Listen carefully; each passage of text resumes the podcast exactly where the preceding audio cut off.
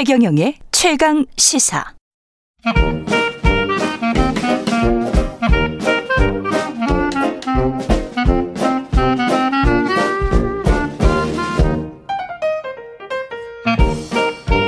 네, 최경영의 최강 시사 경제합시다. 월요일은 명쾌한 경제 이야기 해보고 있습니다. 박정호 명지대학교 특임 교수 나와 계십니다. 안녕하십니까? 예, 안녕하세요. 예, 오늘은 뭐 아시는 분은 분들은 많이 들어보셨을 내용인데 사실은 정확히는 알고 계시는 분들이 많을까 이런 생각도 드는 ESG 와 관련된 내용을 가지고 오셨습니다. 예, 네. 맞습니다. 요즘 진짜 그 경영 현장에서 가장 주요한 키워드를 두 가지만 꼽으라면 하나가 ESG고 하나가 메타버스라고 부를 수가 있을 것 같습니다. 그렇습니다. 예. 먼저 ESG 개념부터 한번 말씀을 드려볼까요? 예. 어, 사실 ESG는 그 ESG라는 그 단어, 약자의 모든 내용이 다 들어가 있다고 봐도 되는데요. 예. E는 environment라고 해서 환경, 그리고 S는 social, G는 governance. 즉, 기업이 경영 활동을 하는 과정에서 과거와처럼 어, 이익에만 추종하는 것이 아니라 이익만 추종하는 것이 아니라 어, 지구 환경을 비롯해서 그리고 사회 구조 그 다음에 어, 회사 내부의 지배 구조 이 세 가지를 함께 고려하면서 예. 경영을 해야 된다라는 일종의 천명 이런 것들이라고 보시면 되겠습니다. 이게 구체적으로 뭐 적용이 되고 있습니까? 기업 현장에서 이게? 어, 예, 상당히 많은 부분 이제 적용이 되기 시작했다고 볼 수가 있는데요. 예. 이게 또 국내하고 국외가 좀 분위기가 좀 다릅니다. 음. 어, 실질적으로 학계에서는 ESG라는 단어를 바탕으로 이게 경영의 중요한 지표가 되어야 된다라고 제시했던 거는 지난 2000년, 2000년 초반부터 제시를 했었었어요. 예. 그러니까 새로운 뭐 이제 세, 한 세기가 이제 열리게 되면서 가장 중요하게 우리가 집 지평으로 삼아야 될 것이 뭐냐 했었을 때 요 세 가지를 빼놓고서 이제 지속 가능하지 않다라고 저희는 생각을 했었는데 그동안 관심이 참 많이 없었었습니다. 예.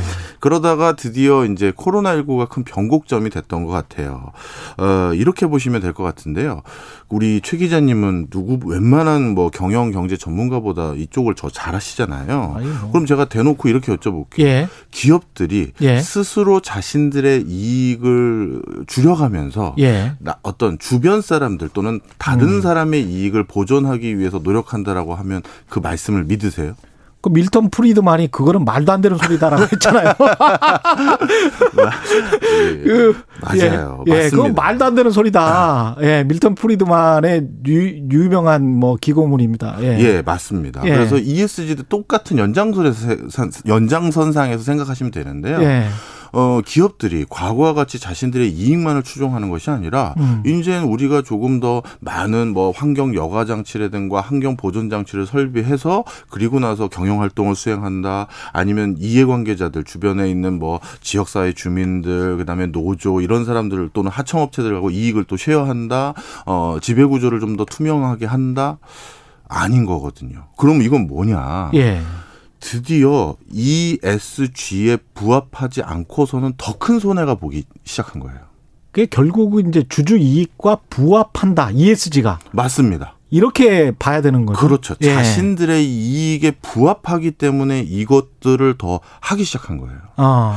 대표적으로 뭐 외국 회사 오늘은 얘기 안 하겠습니다. 예. 우리나라 회사를 얘기를 하면 한전에서 어 그 태양광과 관련 아저 한전에서 외국에 투자를 하고 있었던 게 있었어요. 아 투자가 맞다. 아니라 이제 그 예. 뭐죠 공사를 하고 있었던 게 있습니다. 탄광인가 뭐 그랬었던 맞습니다. 거예요. 석탄 예. 관련해서 예. 이제 화력 발전소를 짓는 일을 하고 있었었는데 어 한전의 대표적인 기관 투자자 중에 한 곳에서 아니 한전은 왜 ESG에 반 하는 음. 어 화력 발전소 짓는 거를 개도국에 이렇게 적극적으로 어 수주해서 어 그거를 어 일을 따오고 있느냐 예. 이걸 물어본 거죠. 그리고 나서 만약에 이런 행태를 앞으로도 계속할 거면 우리는 투자 자금을 빼겠다라고 얘기를 한 거예요. 야. 그래서 한전 예. 입장에서는 이제 주가에 대한 영향 그리고 음. 신규 투자를 받지 못할 거에 대한 우려 때문에 이번을 마지막으로 해서 더 이상 화력 발전소 석탄을 중심으로 발전하는 것은 더 이상 우리가 입찰에 응찰하지 않겠다 이렇게 선언을 한 적도 있고요. 사실은 포스코 현대차도 최근에 ESG 관련해서 이슈가 계속 있었던 것 같습니다. 맞습니다. 예.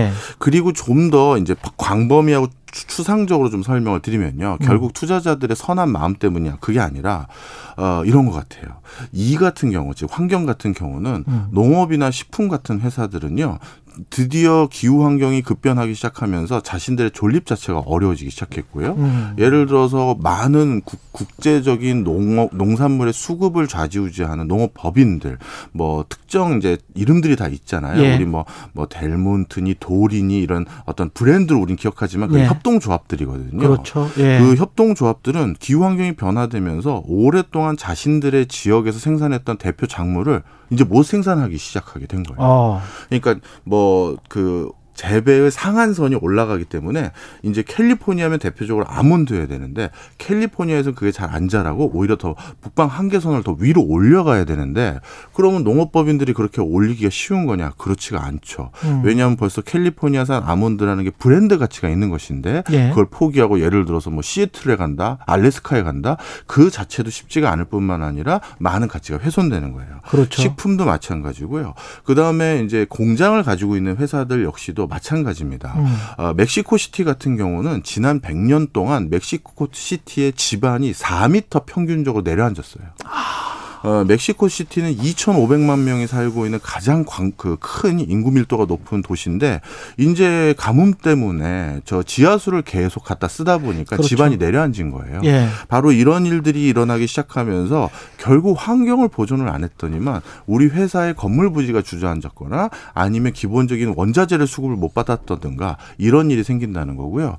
S하고 G도 좀 말씀을 드릴게요. 싱크홀이라는 것도 사실은 최근에 생겨난 최근에 10년, 20년 동안 생겨난 그렇죠. 현상이거든요. 맞습니다. 지하수를 워낙 빼다 뻗다 뽑아 먹다 보니까 플로리다에서 그게 싱크홀 현상이 엄청나게 생겨가지고 크게 문 사실은 그 건물 폭삭 내려앉은 것도 그렇죠. 다 그런 것들입니다. 맞습니다. 예. 그리고 이제 S하고 G도 마찬가지예요. 예. 어, 뭐, 뭐 동의 안 하시는 분들도 계실 텐데 저희들은 이렇게 생각을 합니다. 요즘처럼 을이 갑을 할 때 을이 음. 어, 자신의 목소리를 수월하게 낼 수 있는 세상은 없었었어요.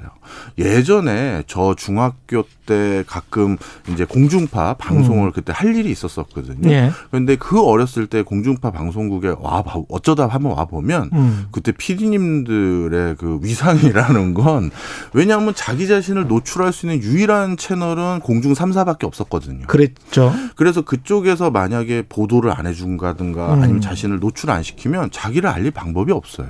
음. 근데 지금은 모든 을들이 개인 매체들을 얼마든지 활용할 수가 있습니다. 그렇습니다. 팟캐스트, 예. 유튜브, 뭐 라이브 커머스 얼마든지 자신들을 활용할 수 있기 때문에 이제 을이 을이 을의 을 이상의 목소리를 크게 울릴 수가 있게 된 거거든요. 음. 그러다 보니까 기업 현장에서 그동안 갑을 갑질을 통해서 눌러왔던 것들이 더 이상 숨겨지지도 않고 오히려 더 큰 파장으로 되돌아오는 경우들이 너무 많은 거예요. 그러네요. 그래서 예. S하고 G 역시도 이게 절대 이제 간과해서는 안 되는구나. 대표적으로 올해도 올해 무슨 우리나라를 대표하는 유업 회사 하나가 또 이런 일을 이제 경, 경험한 거 아니겠습니까? 예.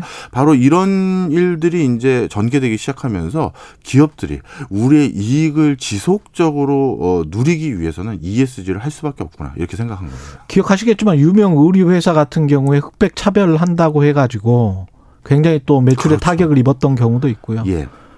그 다음에 CEO가 이상한 발언을 해가지고 매출에 타격을 입은 예 외국계 기업들도 굉장히 많고요. 맞습니다. 생각을 해보니까 그러네요. 예. 그 이런 ESG에 중점을 둔 그런 기업들의 해외 자본들이 지금 현재 돈이 많이 몰리고 있습니까? 네. 이제는 블랙웰과 같은 음. 어, 뭐또 세계 최대. 세계 최대 뭐 이런 그 투자 회사 같은 경우는 ESG에 반하는 기업들에게는 단 한 푼도 제공하지 않습니다. 그리고 아. 어 기관 자금 중에서 가장 큰 어떤 뭐랄까 자금을 운용하고 있는 곳 중에 하나가 EU 집행위원회에서 관리하고 있는 EU 내부에 이제 우리로 따지면 국민연금과 유사한 연금 기금들이에요. 예. 근데 그 EU의 연금 기금들은 EU의 법, 법안에 명시가 되어 있어요. ESG에 그 준하는 어떤 인류의 이익에 지속적인 이익에 반하는 기업들에 대해서는 절대 EU의 기금은 절대 투자하지 않는다. 그래서 우리나라의 한화의 한 계열사가 음. 방위산업체가 어 굉장히 그 뭐 민간인을 살상할 우려가 큰그 무기를 개발하고 있었었는데 예. 네덜란드의 이제 연기금이 그게 사실이면 우리는 투자하고 싶지 않다. 너희 한화의 다른 계열사 태양광 관련한 회사인데. 와. 그러니까 방위산업체는 다른 회사임에도 불구하고 예. 어차피 니는 그룹사 아니냐 거기 투자하고 싶지 않다라고 얘기해서 한화의 방위산업체가 그 포탄을 개발하는 회사만 분사시켜서 매각을 해버린 적도 있어요. 그러니까 이제 금융자금을 온전하게 투자받으려면 음. ESG를 안 할 수가 없는 거죠. 근데 사실은 산업자본이 힘이 있는 것 같지만 금융자본의 어떤 수요를 받지 않으면 제대로 발전할 수가 없잖아요. 맞습니다. 예. 근데 이제 금융 부분도 ESG 때문에 이제 골머리를 싹 앉기 시작했습니다. 좀 어. 설명을 드리면 요즘 아프가니스탄이 전 세계적으로 가장 큰 이슈잖아요. 그렇죠. 그 과정에서 아프가니스탄 난민 어떻게 하느냐 이 이슈가 있는데 전 세계적인 이제 난민의 규모가 이제 올해가 끝나고 내년이 되면 1억 명이 넘을 거라고 추산을 하고 있습니다. 전체 숫자를 합치면요. 근데 이 1억 명이 넘으면 이게 어떤 숫자냐 하면요. 어 15번째 인구 대국이 된 거예요. 어. 14번째 인구가 이집트인데 1억 한 400만 명 좀 왔다 갔다 합니다.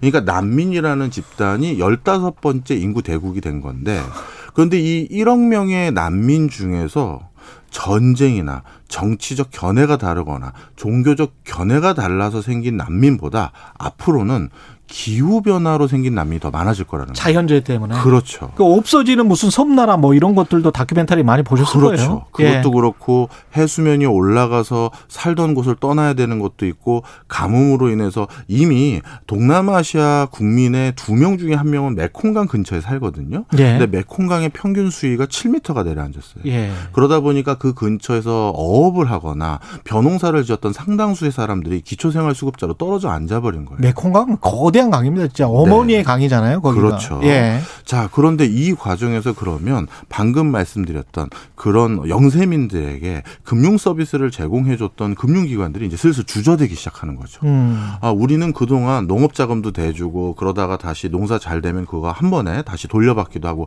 이런 게 이제 급쪽, 급쪽 농업 그 종사자들이나 이런 사람을 대상으로 한 금융 서비스였는데 예. 이게 지금 기후 환경 변화로 이렇게 많은 어 뭐랄까요? 농 기후 환경 난민들이 생기다 보니까 지속적으로 금융 서비스를 제공해 주길 주저하는 어, 금융권들이 많이 생기기 시작한 거죠. 근데 경영학 전공자로서 그런 생각은 들어요. 그러니까 과거에 주주 자본주의 했다가 스테이크홀더 뭐 이해관계자 자본주의 했다가 지금 ESG가 굉장히 각광을 받고 있는데 네. 그럼에도 불구하고 계속 주주자본주의로 수렴하는 현상이 나타났었거든요. 그럼요. 결국 제가 앞에 서두에서 말씀드린 예. 것처럼 이 ESG에 기업들이 더욱더 관심을 보이게 된 가장 큰 이유도 결국 자신들의 이익을 계속 누리기 위해서는 안 할 수가 없었기 때문인 거거든요. 그러니까 허상이 좀 있을 것 같아요. 그래서 우리나라 같은 경우는 ESG가 아직까지는 구체적인 실천 방안이 없다고 저는 생각을 하는 게요. 음. 최근 국제적으로는 ESG가 이제 크게 대두가 되면서 국내에서도 ESG를 좀 해야 된다 라는 어떤 뭐 강박이 생긴 것 같습니다. 그러다 보니까 지금 국내에서 전개되는 ESG의 흐름은 아직까지는 어떻게 보면 기업 총수의 ESG 선언이라든가 음. ESG 비전 발표 이런 것들에 좀 국한되어 있지 아주 구체적인 ESG를 위한 뭐 행보라든가 그러니까요. 경영 전략 이런 것들은 아직은 좀 찾아보기는 좀 어려워요. 마지막으로 투자자 입장에서는 어떻게 해야 될까요? 이런 뭐 트렌드가 계속 된다고 봐야 되겠습니까? 예, 이, 이 소비 트렌드에 있어서도 크게 바뀐 것 같습니다. 예전에는 친환경 제품에 대한 소비니 뭐 이런 것들에 대해서 뭐 나름대로 우리가 중요성은 알고 있었지만 그거 마크를 확인하고 물건을 산다든가 이런 분들 없었었거든요. 음. 근데 진짜 코로나19로 우리가 너무나도 당연시 여겼던 것들을 못하게 될 수도 있구나라는 걸 이번에 절절하게 느꼈던 것 같고요. 그래서 진짜 소비 패턴에서부터 달라지기 시작했고 학생들 역시도 이제는 어, 뭐 정말 가치 판단을 취업에 같이 녹인 것 같아요. 예. 어차피 이런 사회적인 선에 부합하지 않는 기업들 같은 경우는 그 기업이 존립이 크게 쉽게 위, 위협이 되더라. 어렵게 취업했는데 그 회사가 쉽게 없어질 기업이라면 안 가는 게 맞겠죠. 그렇죠. 그래서 학생들이 취업을 하는 데 있어서도 ESG와 관련한 기업이 아니고서는 취업할 생각이 없다라는 설문조사가 많아요. 텀블러 들고 커피 전문점 가는 청년들도 굉장히 많거든요. 그렇죠. 예, 잘 유심히 봐야 되겠습니다. 예, 지금까지 최경련의 최강시사 경제합시다. 박정호 명지대학교 특임 교수였습니다. 고맙습니다. 감사합니다. KBS 라디오 최경련의 최강시사 듣고 계신 지금 시각은 8시 45분으로 향하고 있습니다.